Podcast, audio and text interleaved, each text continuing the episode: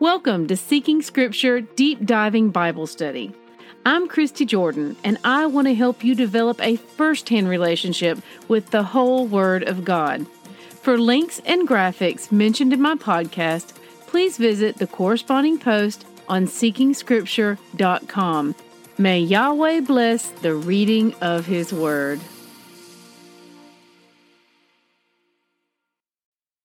Good morning, siblings. Today's readings are Job chapters 29 through 31. Rabbit Trails.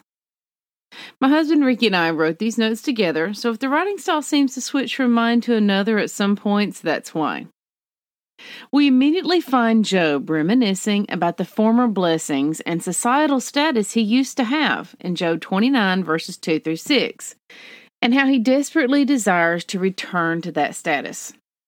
Now, for someone in his position, that's completely natural. How many times in your life have you said something similar to yourself, or have been around a friend or acquaintance who has said this? He was respected. He helped people in need. His righteousness, quote, clothed him. Job 29 14. For us as the reader, chapter 29 gives us great insight into the type of man Job was and how he lived his life.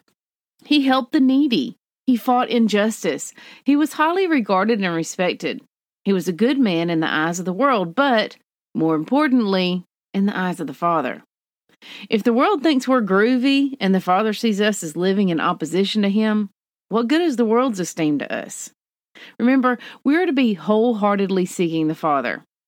90% seeking His approval and 10% seeking the world's approval will not work. And how many of us, being honest with ourselves and our Creator, can say we only put 10% of our effort into vying for the approval from the world? Moving on to chapter 30, we find a stark contrast. Everything in Job's life was as much opposite of the way things were before as they could be. Those who were younger than he, the lowest citizens in the class structure, which likely means most everyone, treated him badly. Job 30:12. Even the children of those who scorned him also scorned him. This chapter hurts your heart. Job withstood so much abuse from the people, and no one was holding back. See Job 30, verses 9 through 12. This, of course, has an effect on him, and as most, if not all of us, would do, he cries out to God You have turned cruel to me. With the might of your hand, you persecute me. Job 30, 21. In chapter 31, we find Job maintaining his innocence as he insists these horrible things that have happened to him could not have been due to unrighteousness or deceit.